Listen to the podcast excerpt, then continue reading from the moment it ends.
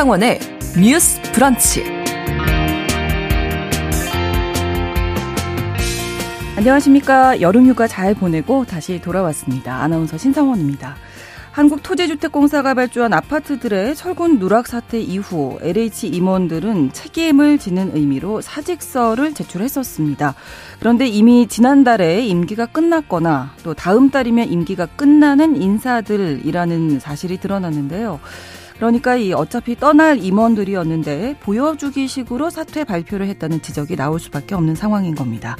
또 어제 국토교통부 장관은 LH 출신 임직원을 채용한 전관 업체와의 용역 계약을 전면 중단하라는 주문을 했습니다.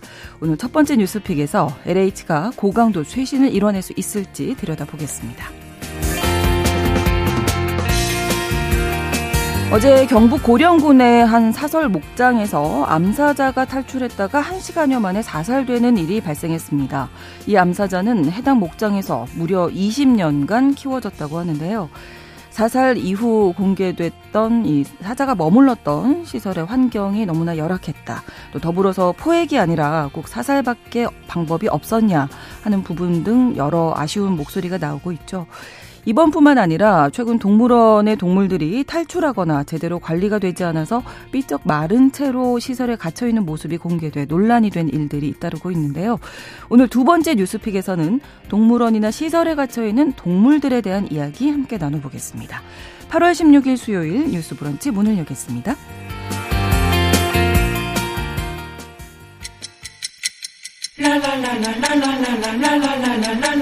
듣고 공감하고 진단합니다.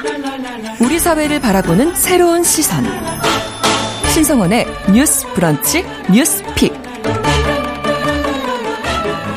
뉴스 브런치 청취자 여러분과 함께 소통하며 만들어 갑니다. 실시간으로 유튜브로 보실 수 있고요. 여러분의 의견 기다립니다. 짧은 문자 50원, 긴 문자 100원이 드는 샵 9730, 우물정 9730번으로 문자 주실 수 있고요. 또 라디오와 콩 앱으로도 많이 참여해 주시기 바랍니다. 수요일의 뉴스픽 시사인 임지영 기자, 강전혜 변호사 두 분과 함께하겠습니다. 어서 오세요. 네, 안녕하세요. 네, 안녕하세요. 네, 첫 번째 뉴스픽 이 철근 누락 아파트 사태 이후 LH의 고강도 쇄신이 요구되고 있는 상황입니다. 먼저 원희룡 국토부 장관이 LH 출신 임직원을 채용한 전관 업체와의 용역 계약 절차를 전면 중단하라 이렇게 지시를 했는데 이 내용 먼저 임지원 기자님 정리해 주시죠. 네, 지난 4월이었죠. 검단 신도시 LH 아파트 지하 주차장이 무너졌습니다. 10월 완공 예정이었던 단지인데 사고 원인으로 철근 누락으로 인한 부실 공사 이렇게 지목이 됐습니다. 네. 아, 정부는 사고 난 것과 같은 무량판 아파트 91개 단지를 전수조사해서 15개 단지에서 철근 누락을 확인했다고 밝혔는데요. 곧 이어서 조사 대상 아파트를 10군데 누락했 했다는 것이 밝혀졌고 네. 또 심지어 철근이 누락됐다는 조사를 하고서도 발표하지 않은 아, 발표하지 않은 아파트 단지가 다섯 곳이나 더 있었는데 축소한 사실까지 음.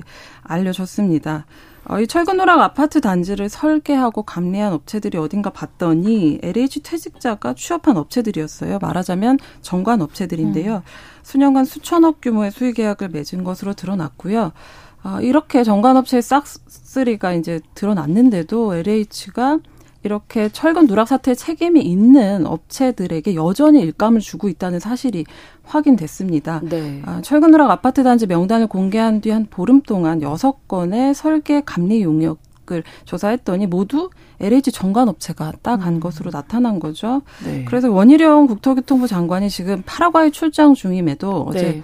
LH의 정관업체와 용역 계약 절차를 전면 중단할 것을 지시했습니다. 아, 좀 자세히 보면 특히 이번에 문제된 그 철근 누락 여섯 개 아파트 단지에 설계 감리를 담당했던 업체가 있는데 그 네. 그 업체 세 곳이 이번에도 입찰을 따냈다고 해요. 아. 그래서 원희룡 장관은 아무런 개선 조치 없이 관행대로 용역 관련 절차를 진행하는 것은 있을 수 없는 일이라면서 계약 절차를 전면 중단하고 이권카르텔 협파 방안을 마련하라고 강조했습니다. 네, 그럼 계약이 중단되는 게 언제까지인 건가요? 네, 말씀드린 대로 어, LH 정관과 관련된 이권 카르텔 해소 방안이 마련될 때까지 어, 용역 절차를 음. 중단하라고 밝힌 건데요. 윤석열 네. 대통령이 어제였죠. 광복절 경축사를 통해서 아, 부실공사로 국민의 안전 위협하는 건설 카르텔은 철저히 혁파돼야 한다고 강조한 것과 연관이 된 것 같아요. 네. 아, 국토부는 종합 방안을 10월 중에 발표하기로 했고요. LH는 설계, 시공, 감리 같은 공사 참가 업체를 선정할 때 혹시 LH 출신 직원이 누가 있는지 그 명단을 제출하도록 했고요. 또 허위 명단을 제출하면 계약을 취소하고 향후 입찰을 제한하겠다. 다는 방안을 내놓은 상태입니다. 네. 그 뭐 이른바 정관 업체라고 하는 업체들이 계약단의 액수가 실제로 보니까 어마어마하던데요. 네. LH가 정관 업체와 최근 3년간에 2,335억 원어치의 수익 계약을 한 아. 것으로 밝혀져서 논란입니다. 네. 특히 여기서 좀 보셔야 될 거는 수익 계약이라는 거예요. 그렇죠. 이게 입찰이 아니라 수익 계약은 LH 측에서 바로 업체를 선정해서 일감을 맡기는 음. 형태거든요. 음, 그렇기 때문에 전관이 있는 업체들을 더 많이 가져갈 수 있었던 게 아니냐라는 의혹이 있었던 건데요. 이러한 전관 특혜가 부실 시공 원인 중 하나로 지금 지목이 되고 있어서 문제가 네. 되고 있습니다. 국회 국토교통위원회 소속 국민의힘 박정아 의원이 어, 그저께 LH로부터 제출받은 자료에 따르면은 지하주차장 붕괴 사고 발생했던 인천 검단 아파트에 포함해서 철근 누락이 확인된 16개 단지의 설계와 감리에 참여한 정관 업체 18개사가 있었는데요. 네. 이 업체들이 2020년 6월부터 올해 6월까지 수의 계약으로 LH 용역 77건을 따냈다는 것이 밝혀졌습니다. 이 중에서 가장 많은 계약을 맺었던 A사의 경우에는 네. 3기 신도시 공동주택 설계 용역 같은 것을 그 수주를 하면서 343억 원 규모를 수주를 했다고 해요. 이 업체 같은 경우에는 LH 출신이 창립을 한 업체고 어. 현 대표도 LH 출신입니다.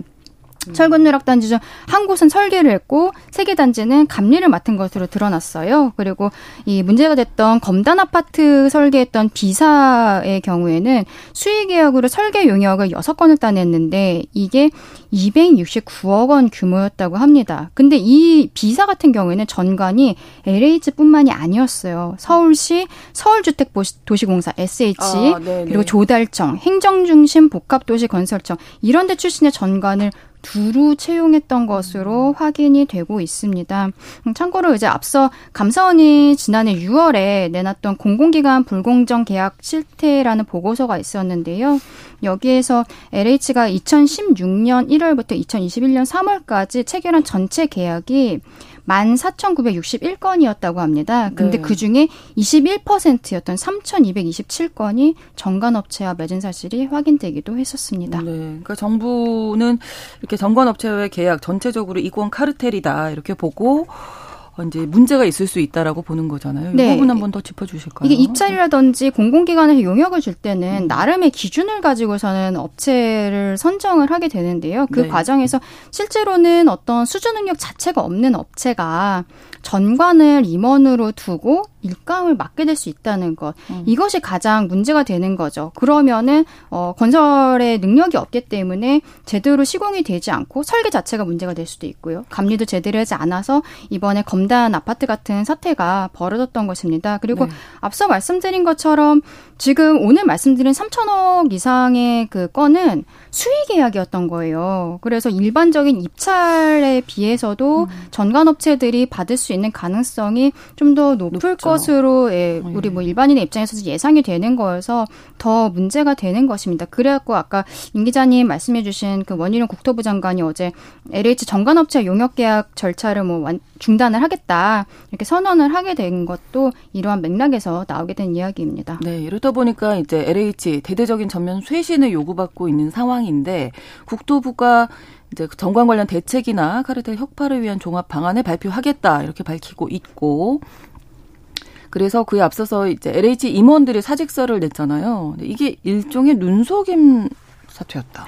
네, 사건 이후에 이제 LH가 전체 임원 사직서 제출 뭐 이런 식으로 인적 음, 쇄신안을 음. 밝혀서 기억하실 텐데요. 그런데 사실 그 임원 여섯 명이 사직서를 받았 이명 여섯 명이 사직서를 내고 같은 날에 네 명을 사직 처리했는데 네. 알고 보니까 그 네 명 중에 두 명 임기는 이미 지난달에 끝난 상태였고요. 나머지 두 명도 9월 말까지로 사실상 임기 만료 코앞에 두고 있었던 상황이에요. 그래서 일종의 눈속임 꼼수 음. 아니냐 이런 지적이 나올 수밖에 없는 상황이고요. 사실 2021년에 LH 직원들의 땅 투기 논란 다 기억하실 음, 텐데 그렇죠. 그때 네. 당시에도 LH는 뼈를 깎는 쇄신 하겠다면서 상임이사 4명을 음. 경질을 음. 했습니다. 그런데 당시에도 두 명 임기가 9일밖에 남지 않아서 논란이 됐거든요. 그렇죠. 반복되는 이슈인 음. 것 같습니다. 네. 그래서 1918번으로 LH가 사태의 심각성을 인식하지 못하고 눈 가리고 아웅하는 것 같아서 씁쓸합니다. 이렇게 남겨주셨는데요. 뭐 직원들의 땅 투기, 철근 누락, 전관 예약, 계약 또 국민들이 납득할 만한 수준의 어떤 쇄신이 이번에는 정말 필요하지 않을까 이런 생각이 드는데 어떤 노력을 좀 기울여야 할지 저는 조금 아까 임 기자님 말씀하신 우리 LH 임원들 뭐 여섯 명 사직서를 받은 거거든요. 근데 이게 저는 어 국민들께서 지금 이제 굉장히 공분이 있으니까 LH가 혁신하겠다라고 하면서 사직서를 받고 그걸 받았습니다라고 언론에다 보도를 한 것 같은데 저는 이거 좀 잘못했다고 생각을 해요. 왜냐하면은 지금 이 LH 내부에서 문제가 계속 있고 입찰이나 이제 지금 수주한 것들이 정관업체라는 것들이 계속 드러나고 있어요. 네. 그러면은 여기에 대한 조사라든지 어 또 경찰에서의 조사도 있을 것이고 뭐 감사 같은 것도 있을 수 있고요. 그러면은 그때 문제가 되는 임원이 있다면 음. 그때는 내부에서의 징계 절차도 해야 됩니다. 네, 네. 근데 이번에 이렇게 사직서를 받아버리면은 추후에 문제가 됐다는 거, 어 이번에 그만둔 임원들이 만약에 어떤 문제에 연루가 됐다는 것을 알게 돼도 이 사람에 대해서 더 이상 그렇죠. LH 내부에서 국토교통부에서 징계 처리를 할 수가 없어요. 음. 그래서 저는 이 사직서를 받은 것이 정말 음. 어, 눈 가리고 아웅을 넘어서서 어, 이게 좀 절차가 잘못했다라는 음. 개인적인 좀 생각을 가지고 있습니다. 네. 어, 그 제가 2021년 3월 얘기 드렸는데 네. 그게 사실 되게 충격적인 사건이었거든요. 그렇죠. 네, 네. 신도시 사업지에 그 직원들이 미리 토지를 구입해서 음. 정보를 미리 알고 구입해서 나무를 평소보다도 이제 굉장히 빽빽하게 심어가지고 보상금 받는 식으로 이렇게 아, 이용을 하기도 했고 본인 명의가 아니라 가족 명의까지 동원을 하고 지분 쪼개기도 하고 그때 당시 되게 음. 충격이 있었거든요. 그렇죠. 근데 결정적으로 그 공사 업무와 직접적인 관련성이 있었다는 점에서 공분이 있었던 것으로 기억을 하는데요. 그 LH가 하는 일 자체가 사실은 한국 사회에서 그 자산의 대부분을 차지하는 부동산 관련 그렇죠. 업무거든요. 청약이나 네. 뭐 토지 분양 또 뭐 택지 개발 이런 것들 까지 굉장히 많은 정보가 있는 곳이고 그렇죠. 수많은 네. 이권이 발생할 수밖에 음. 없는데 임직원들이 퇴직 후에 그 공사 업무 관련된 이권업체 취직하는 게 또 자연스러운 구조고 이런 거 자체가 굉장히 광범위하게 문제가 있다고 생각이 음. 되는데요. 어, 그 LH 이한준 사장도 언론 인터뷰에서 이렇게 얘기를 했어요. 직접 자정만으로 혁신할 수 없다는 판단을 하고 있다. 이렇게 어. 얘기를 할 정도거든요. 네, 네. 2009년에 LH가 주택공사, 토지공사 이제 통합하면서 굉장히 조직이 비대해졌고 음. 권한도 커졌잖아요. 음. 그래서 감리 선정 권한을 떼내는 것 같은 권한 축소를 검토해야 한다고 사장이 이제 이야기를 할 정도고 매번 이제 사건이 터질 때마다 해체 수준의 강력한 구조 조정이 필요하다 이렇게 얘기가 나오는데 음. 사실 10월 대책을 좀 보기는 해야겠지만 이게 어떻게 가능할지 또 어, 누가 어떻게 할지 이 부분에 대해서는 사실 조금 걱정이 되긴 합니다. 음, 국토부 장관도 졸리 근거가 이, 제 와서 이걸 보고서 음. 졸리 근거가 있느냐고 말할 정도거든요. 네, 음. 네. 이게 지금 일단은 기본적으로 LH 퇴직자들이 취업을 해서 이제 전관업체로서 뭐 수주하고 계약을 따낸 것들이 지금 문제가 되고 있어서 그 LH 측에서는 이 대안으로서 그 대책으로 얘기한 게 LH 퇴직자에 대한 취업 제한을 강화하겠다 이렇게 이야기를 하고 있습니다. 근데 음. 요거는 빠르게 처리되기는 사실 어려운 부분이에요. 왜냐하면 공직자윤리법 시행령 개정도 필요하고 예. 그렇게 하려면 LH뿐만 아니라 다른 부처 산하 뭐 공기업이라든지 이런 데도 네. 적용이 될 수 있기 때문에 부처 간의 협의가 필요한 상황입니다. LH나 음. 국토교통부에서 이렇게 하겠다라고 해서 바로 시행할 수 있는 게 아니에요. 그래서 여기에 대해서 지금 전 국민적 관심도 있고 결국에는 정말로 이건 협파해야 뭐 여야 없이 음. 진짜 협파해야 되는 부분 아니겠습니까? 네. 그래서 그렇죠. 관계 기관들 간에 좀 속도감 있는 협조가 필요할 것으로 좀 생각이 듭니다. 뭐또 한 기사 보니까 LH 임직원들의 비위가 지금 2018년부터 최근까지 징계만 299건이라고 하니까 이 좀 조심스러운 얘기긴 하지만 내부에서 이게 우리가 생각하는 이 문제를 문제라고 인식을 못 하고 있는 게 아닌가 약간 이런 의심이 음. 들 정도의 그 징계 예. 말씀하셨는데 네. 징계 사유를 보면은 네. 아 이제 징계 그 299건이라고 하셨는데 네. 그 중에서는 견책이 제일 많았어요. 사실은 음. 견책이 제일 낮은 수준으로 너 잘못했다. 앞으로 예, 조심해. 예, 이 정도가 견책인데 160건이었고요. 음. 감 감봉이 58건, 정직 32건, 파면 24건, 해임 18건, 강등 7건 요 정도 순이었습니다. 음.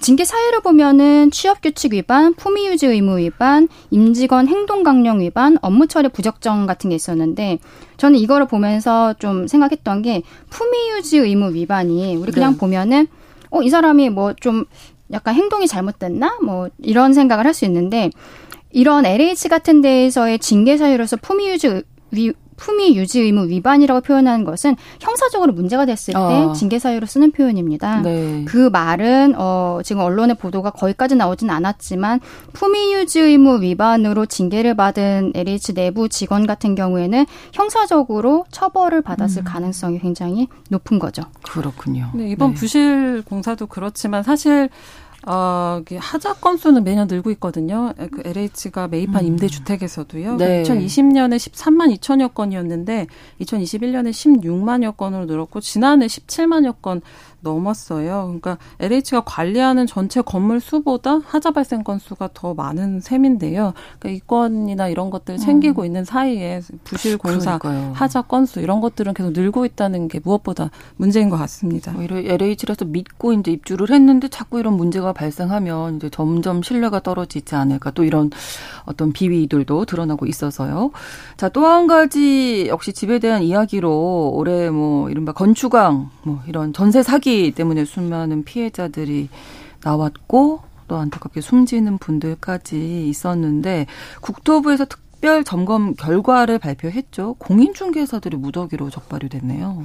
네, 앞서 말씀하신 그 전세 사기 피해자들이 사실은 공인중개사들의 어떤 조력이 없었다면은 이루어지기 어려웠던 음, 그렇죠. 피해들이거든요. 네.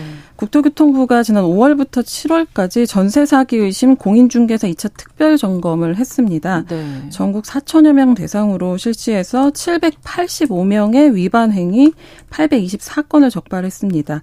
어, 인원으로 보면은 전체 대상의 19% 음. 있고요. 1차 점검도 했었는데 2월부터 5월까지요. 그때는 99명의 108건 위반 행위가 적발됐습니다.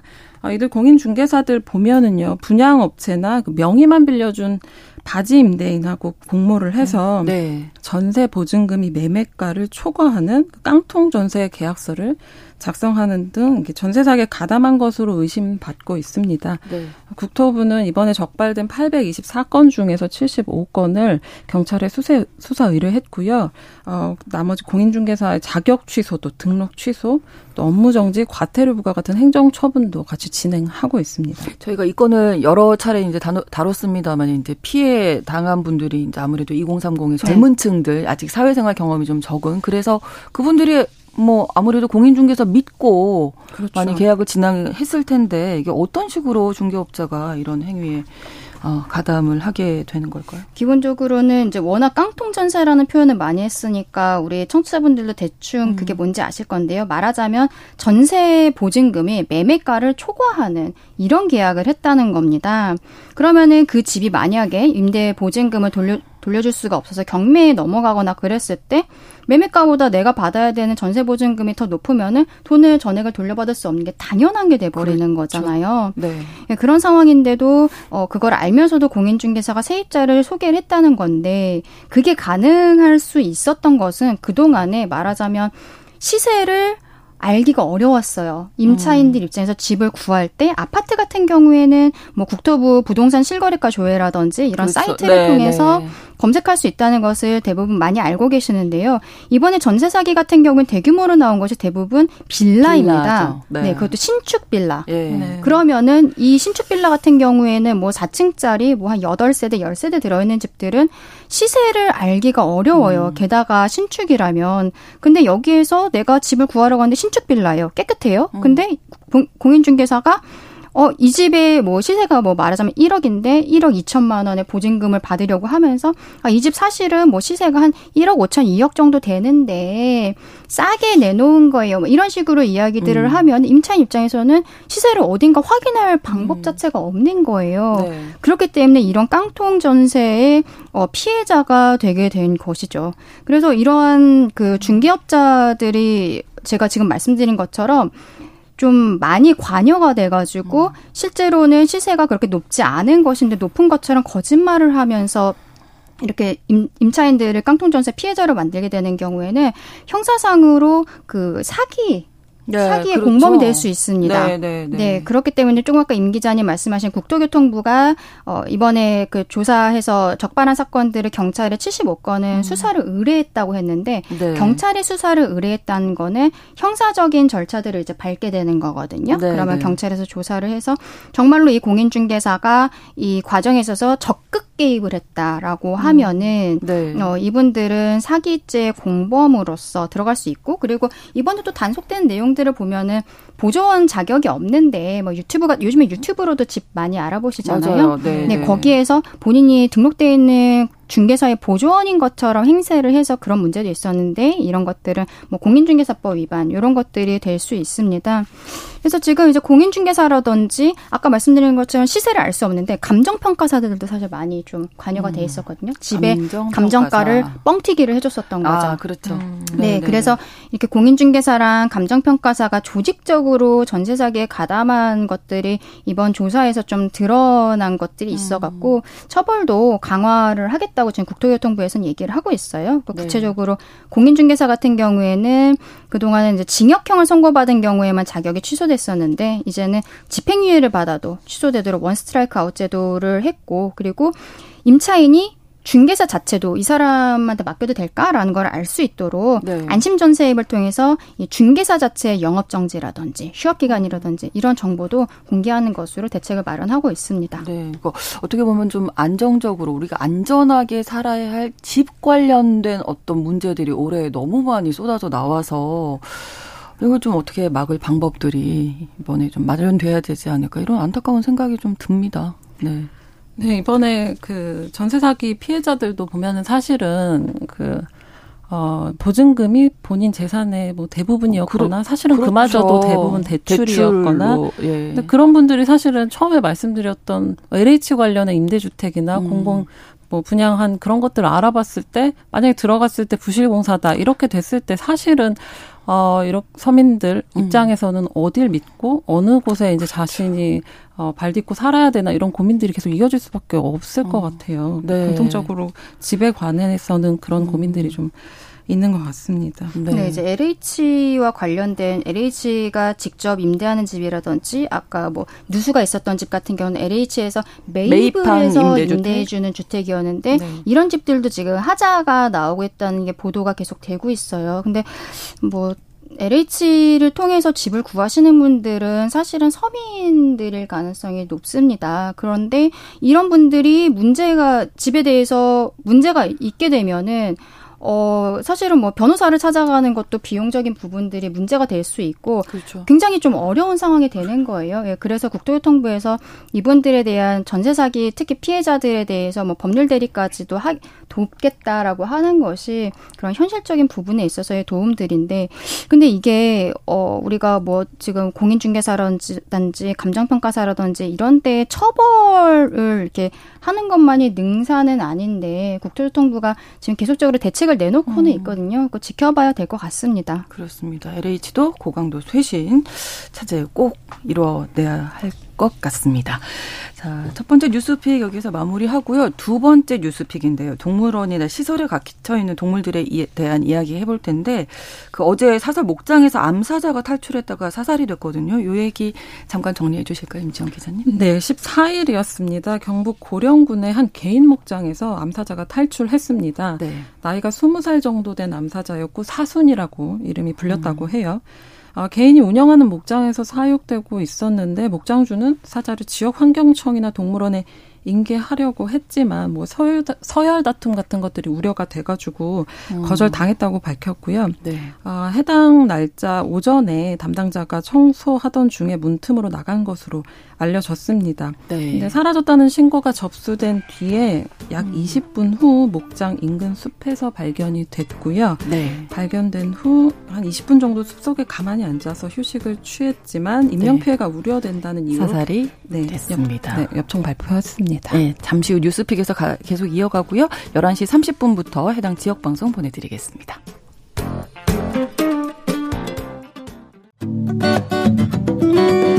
여러분은 지금 KBS 1라디오 신성원의 뉴스 브런치를 함께하고 계십니다. 네, 어제 어, 탈출했다가 사살된 암사자 사순이 이야기를 해볼 텐데요. 20년간 갇혀 있다가 일단 저는 개인 목장에서 우리가 사자를 보려면 동물원 네. 우리가 알고 있는 동물원들에 가야 되지 않나 이렇게 생각이 됐는데 일단 이 뉴스 보고 어 개인이 이렇게 사자를 키울 수 있었나 이런 생각도 했거든요. 민간에서 키우는 거는 사실 현행법으로는 안 되는 아, 거죠. 불가능한데 네. 이 법 체계가 지금의 법 체계가 정비되기 전부터 키우던 사자라서 아. 20년 됐다고 했잖아요. 네. 사각지대가 있었던 것 같고요. 어, 국제 멸종 위기종 판테라 레오 라고 밝혀졌어요. 아, 네, 근데 예. 어 지금 조금 그 동물 단체들에서 문제 제기를 하는 것이 네. 그냥 사살이 되었다는 부분 때문인데요. 음. 마취 통해서 포획하는 방법도 많이들 접하셨을 텐데 네, 네. 말씀드린 것처럼 안전 고려해서 사살을 결정했다는 거고요. 어떤 일이 일어날지 모르니까 음, 사자는 네, 네. 맹수다 보니까. 네. 네. 그래서 사실 새끼 때부터 이 목장에서 20년 동안 있었던 셈인데 우리 밖으로 나오자마자 사실상 1시간 정도 뒤에 숨을 음. 거둔 셈이죠. 동물보호단체 동물권 행동 카라가 인근 캠핑장 이용객의 대피가 끝난 상황이었고 별다른 공격성을 보이지 않고 앉아 있었던 사순이가 음. 맹수라는 이유로 별다른 숙고 없이 피 흘리며 죽어가야만 했는지 안타까울 따름이다 이렇게 밝혔습니다. 사실 환경부가 동물 탈출 시 표준 대응 매뉴얼을 가지고는 있는데요. 아, 탈출 동물이 원래 우리로 돌아가도록 하는 게 사실은 가장 좋은 방법이지만 위험 정도나 주변 상황 봐서 마취나 사살을 음. 결정할 수 있다고 해요. 사실 5년 전에도 대전동물원에서 퓨마가 나와서 사살이 됐는데요. 네. 그때 당시에도 그러니까 인간의 부주의로 나갔는데 그렇게 편하게 편, 관리상 편의성을 따져서 그렇게 음. 사살하는 게 맞느냐 이런 논란이 되기도 했었습니다. 그렇죠. 그리고 또 언론을 통해서 사순이가 지내던 그 시설의 사진이 공개됐는데 생각보다 너무 좁고 네. 좀 열악하더라고요. 뭐 아무 장 뭐, 뭐라고 하죠? 시설이 전혀 아무것도 없던데요. 음. 예. 그래서 야생 동물이자 또 멸종 위기종이라고 하니까 더 보호를 해야 했던 게 아닌가 이런 생각이 드는데 이게 법적으로는 좀 사각지대에 있는 거죠. 네, 네. 지금 그렇습니다. 사순이 같은 경우는 일단 기본적으로 현행법 시행 이전에 수입된 개체로 음. 지금 추정이 되는데 네. 그 상황을 한번 좀 말씀을 드릴게요. 네. 일단 대구지방 환경청에서는 이 해당 농원 사순이가 살던 농원은 환경청 환경청에 환경청에 2015년에 전시 사육시설로 등록을 마친 곳으로 일단 사육 자체는 적법하게 해왔다고 합니다. 음. 그리고 그 법적인 사항으로 보면은 현행법에 따로 저촉되는 사항은 없었는데 네. 이번 사고는 농장주의 관리 미흡으로 사고가 난 걸로 파악하고 있다라고 이야기를 하는데요. 심지어 이 그 환경청에서는 이 시설에 대해서 작년 9월에도 현장 조사와 점검을 마쳤다라고 해요. 그러니까 네. 지금 어, 지난자님께서 말씀하신 그 우리가 너무 작은 거 아니냐. 네네. 네. 그걸 보고서 우리 청취자분들도 굉장히 놀라워하셨는데 그게 기본적으로 현행법상으로는 그 정도도 가능했던 괜찮아요. 것이었습니다. 아, 네, 1년에 1회 이상 정기 점검을 나갔지만 그 규정에는 맞게 지금 키우고 있었다라고 음. 환경청에서 어, 얘기를 한 것이고요. 네. 이 사자 같은 경우에는 멸종위기에 처한 야생 동식물종의 국제 국제 거래에 관한 협약 사이테스라고 하는데요. 여기서 정하는 국제 멸종 위기종이기도 하고 우리나라의 야생 생물법이 있습니다. 여기에서도 사이테스 종인 포유류나 이렇게 조류 같은 경우에는 사육이나 양도 양수를 할 때 지자체에 신고를 해야 되고 개인 사육은 금지가 되어 있는데 근데 음. 요런 법들이 야생 동식물 보호법 같은 경우는 2005년에 시행이 됐고 네. 그리고 동물원 수족관법이라는 게 있는데 이거는 2017년에 시행이 됐어요. 그래서 제가 아까 처음에 음. 사순이 같은 경우에는 이 2005년 이전에 들어온 게 아닌가라고 지금 보고 있다라고 하는 게 야생 동식물 보호법이 2005년에 시행이 됐는데 사순이가 기록이 없는 거예요. 음. 그렇기 때문에 얘는 아마도 2005년 그 이전에 아. 들어왔던 아이로 지금 추정이 되는 그랬겠네요. 거고. 근데 문제는 2005년 이전에 들어온 이러한 동물들 같은 경우에는 환경청에 어, 현장 조사 아까 말씀드렸잖아요. 네 이런 네. 거 해, 하는 거 외에는 별다른 규제를 받지 않았을 음. 것이고 또 지금 환경청이 정확한 개체 정보나 수입 이력들에 대한 데이터가 없다고 해요. 아 그래요? 예, 그래서 지금 사순이도 2005년 아. 이전에 들어온 것 같다라고 추정하는 거죠. 하는 것이지, 네, 네. 음, 정확치는 않은 상황입니다. 최근에 동물원에서 동물들이 이렇게 탈출하거나 어뭐 죽는 일들이 좀 많이 있었어요. 네, 올해만 해도 벌써 1월에 강원도 강릉시에서 어, 동물농장에서 새끼 사자 두 마리가 탈출을 했다가 생포가 됐는데요. 네. 이때도 먹이구멍 통해서 빠져나간 걸로 추정하고 있고요. 3월에는 기억하실 거예요. 서울 어린이 대공원에서 얼룩말 세로가 음, 음. 부서진 울타리 통해서 탈출했다가 포획됐죠. 또 네.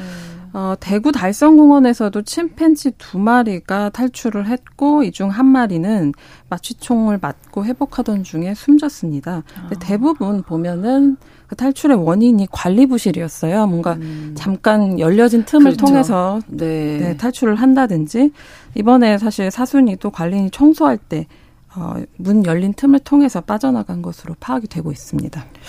그래서 뭐 동물원 시설이라는 네. 곳이 동물이 이제 갇혀 있을 수밖에 없는데 우리가 뭐 어리 아이들이 워낙 좋아하니까 동물원 가자 이런 얘기 많이 하지만 이런 뉴스를 또 보고 나니까 이게 우리가 맞는 건가 원래 야생 그대로 놔둬야 됐었던 게 아닌가 뭐 이런 생각도 해보게 되고요. 네. 좀 그나마 좀 넓고 좀 좋은 환경을 만들어주는 건 사람의 몫이다. 네. 이런 생각이 드는데 동물단체들이 어떤 부분들을 지금 좀 지적을 하고 있는지 이 부분. 네, 일단 기본적으로는 아까 이번에 사순이 같은 경우에도 당국의 관리 부족만을 탓하기에는 예. 현재 법규상 책임은 해왔다고 말씀을 드렸잖아요. 네, 그래고 네. 당국의 관리 부족만을 탓하기는 좀 어려울 것 같습니다.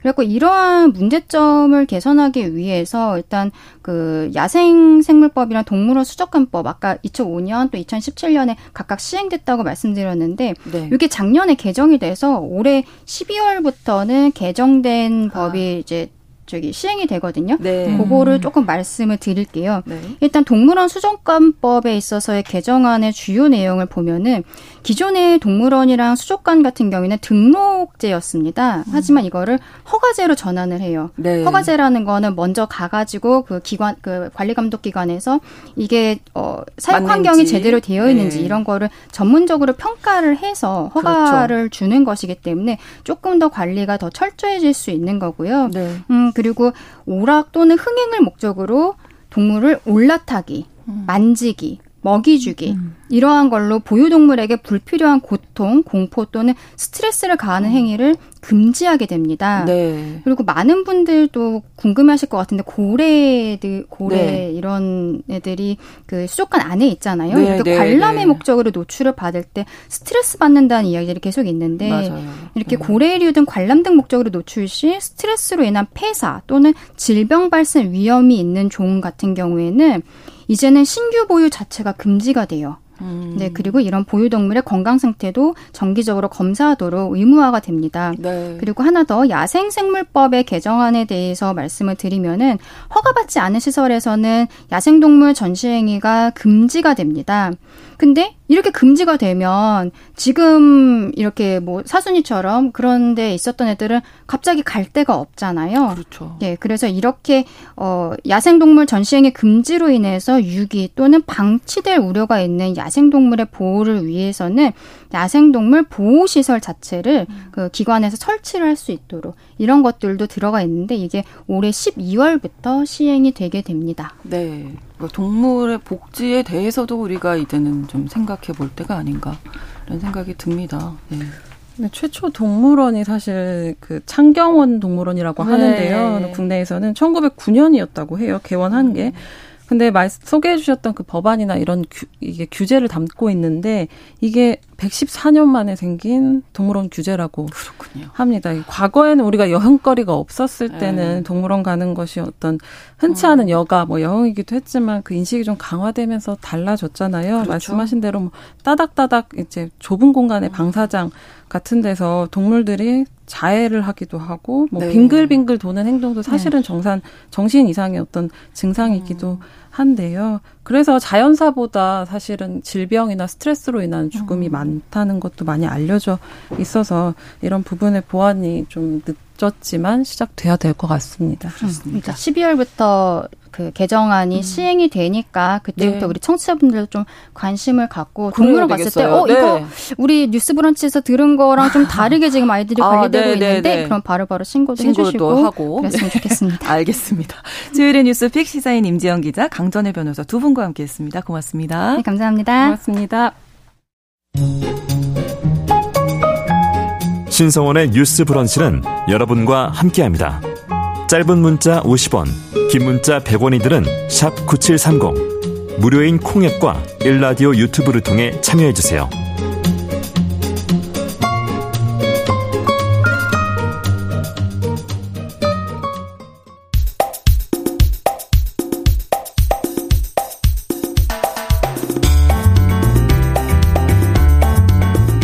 시각으로 우리 사회를 진단합니다.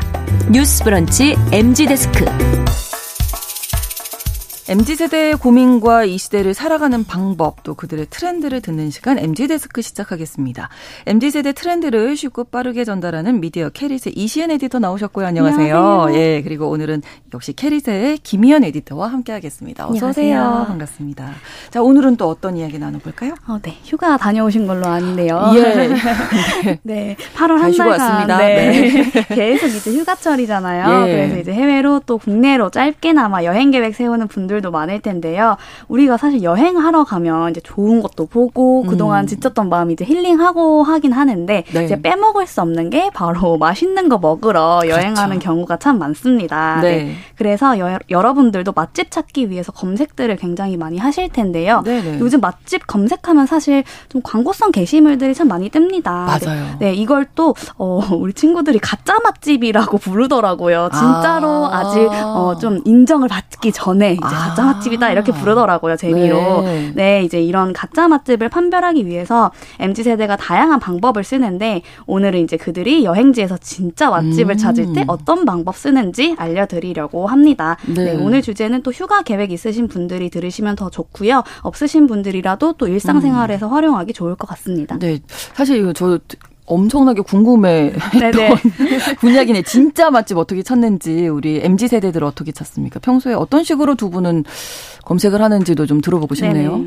어, 저는 어떤 검색어를 네. 이용하냐 하면 네. 주로 지역 이름과 함께 네. 누구와 함께 방문할 건지에 대한 내용을 음. 같이 검색해서 아, 찾아요. 그래요? 네. 아, 예를 들면 여의도에 네. 오시면 여의도 뭐 친구 뭐 이렇게. 어, 네, 맞아요. 아. 그 사람들이 보통 맛집에 다녀와서 후기를 남기시잖아요. 네. 그럴 때 누구와 함께 갔는지도 적는 경우가 되게 많거든요.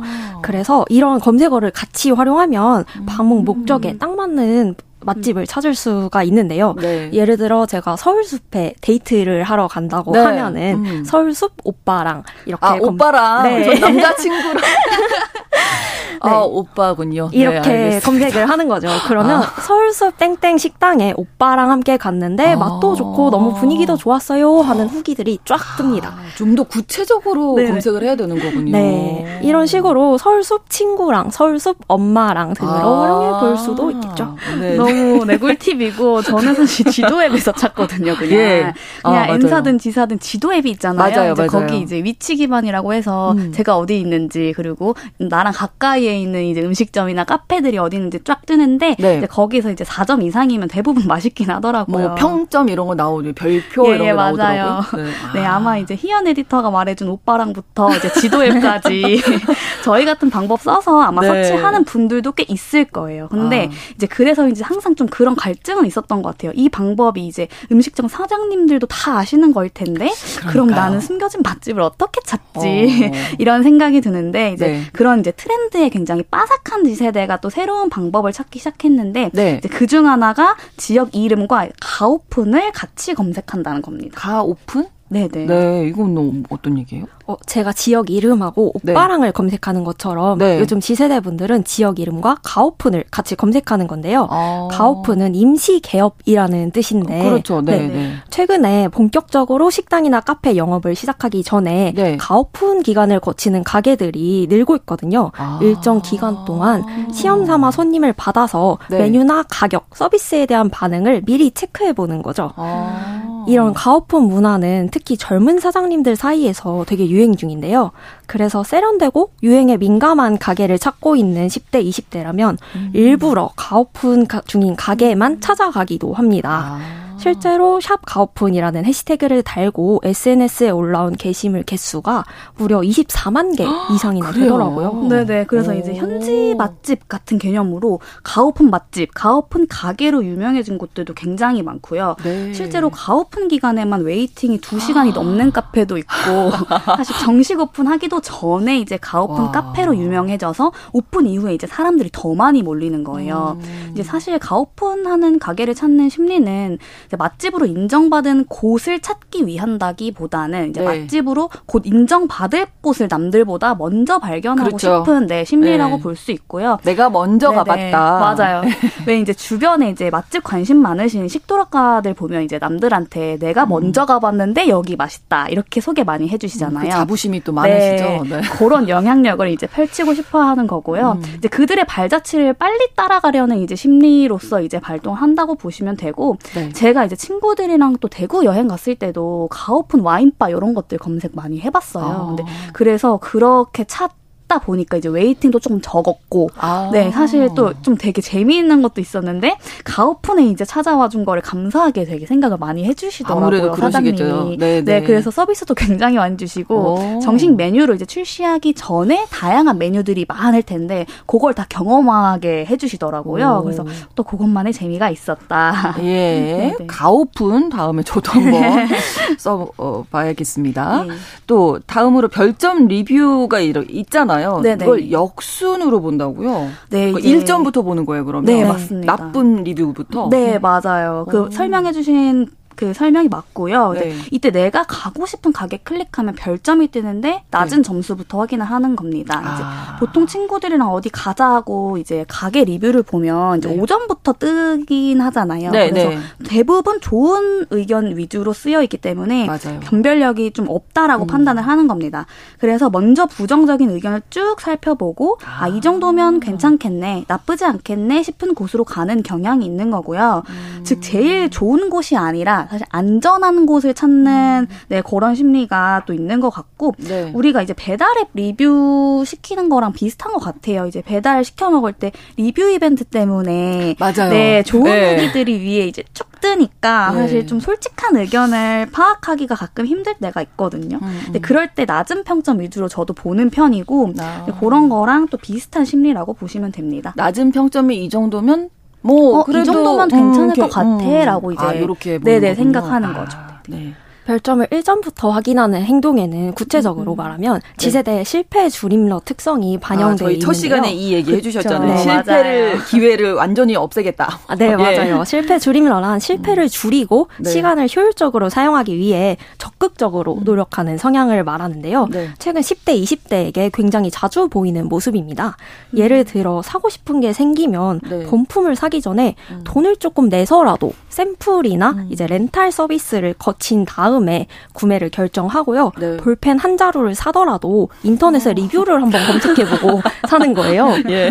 심지어는 네. 드라마를 보기 전에 유튜브에서 요약본부터 먼저 맞아요, 보고 맞아요. 네. 결말을 아는 상태에서 어 이게 내 오. 어? 취향에 맞는 경우에만 오. 이제 1편부터 천천히 정주행을 오. 시작한다는 사람들도 결말 뭐 줄거리 얘기하지 말라 그러는데 아 결말을 알아도 내 취향에 맞는 게 더 중요하다. 그쵸, 안전하게 결말이 안전하게. 내 취향에 마음에, 마음에 들면은. 이제 1편부터 천천히 보기 시작하는 아, 그렇군요. 분들이 아, 예.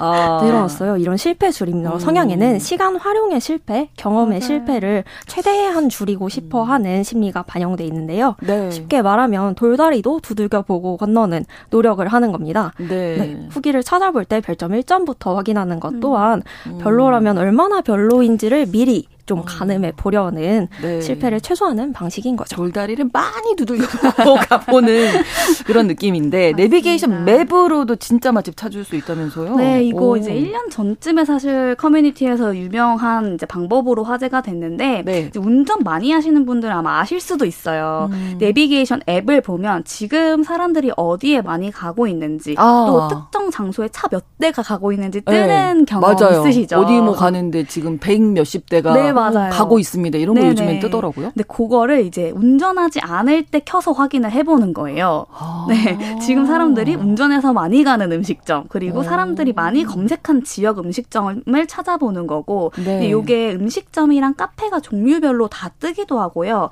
그리고 지역별로 볼 수가 있어요. 음. 그리고 심지어 최근 3개월 동안 얼마나 많은 사람들이 여기에 방문했고, 검색을 했는지도 알 수 있어서, 어, 최근 맛집을 찾는 데좀 유용하다. 그러네요. 네, 라는 어. 이제 평을 받고 있고 신기한 건 차도 없고 운전을 평소에 하지 않는 지세대도 네. 일부러 네. 이 내비 앱을 다운받아서 맛집 찾는데 사용을 하고 있다는 거예요. 음. 이제 어른들이 자동차를 끌고서라도 가는 데는 어, 100% 맛있는 곳이다 아. 이렇게 생각을 하는 것 같습니다. 그것도 말이 되네요. 네네. 어, 사람들이 많이 방문했다는 건 그만큼 인기가 있는 인기가 곳이니까. 있는 곳이고 아. 뚜벅이보다는 차로 가는 거는 어. 어, 좀 더 내가 어, 기름값을 막 들여서라도 가는 맛집이기 어. 때문에 또 있는 거죠. 네. 그러니까 운전면허가 없어도 네. 이 내비게이션 앱을 굳이 굳이 다운받아서 찾아보는 거죠. 왜 면허가 없는 10대, 20대가 네. 내비게이션 앱까지 참고하는 걸까 한번 들여다봤는데요. 네. 이 또한 가짜 맛집을 피하기 위해서 찾은 새로운 아. 방법이라고 합니다.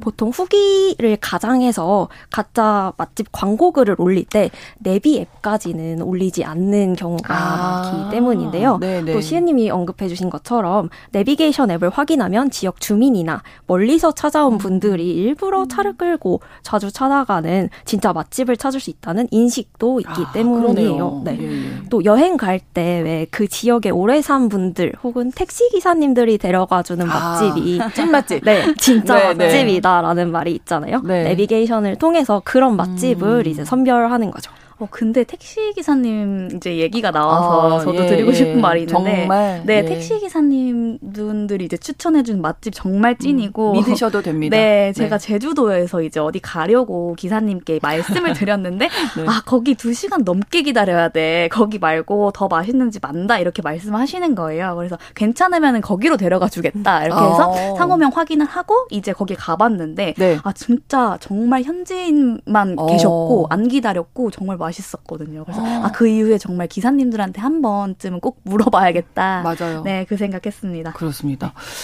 8805번으로 50대입니다. 3년 전에 코로나 지원금 받아서 블로그 후기, 후기 보고 돼지갈비집 갔다가 음. 두점 먹고 나왔습니다. 아. 10대들 정말 저걸 음식으로 들고 후기를 쓰는구나.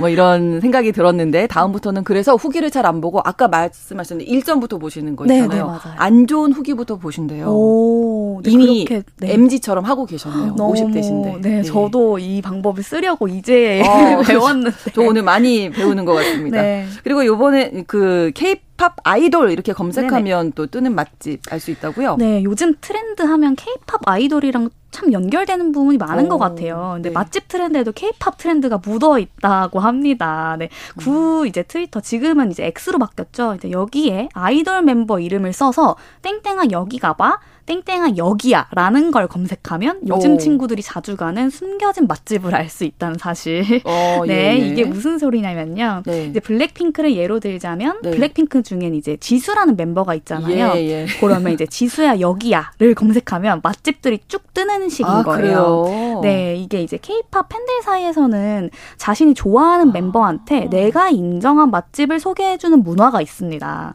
내가 정말 먹어보고 찐 아. 맛집이라고 생각하는 곳이 있으면 하면 SNS 맛집을 포스팅을 해서 이제 올릴 거 아니에요. 네. 이때 내가 좋아하는 아이돌도 꼭 한번 가봤으면 좋겠다라는 마음에서 땡땡아 아. 여기 가봐라는 거를 그냥 일부러 써서 올리는 거예요. 아. 그러면 이제 검색 이제 잡힐 거잖아요. 그렇죠. 아이돌들이 자신의 이름을 검색하다가 딱 뜨면 가볼 거니까 그렇게 이제 남기는 거고요.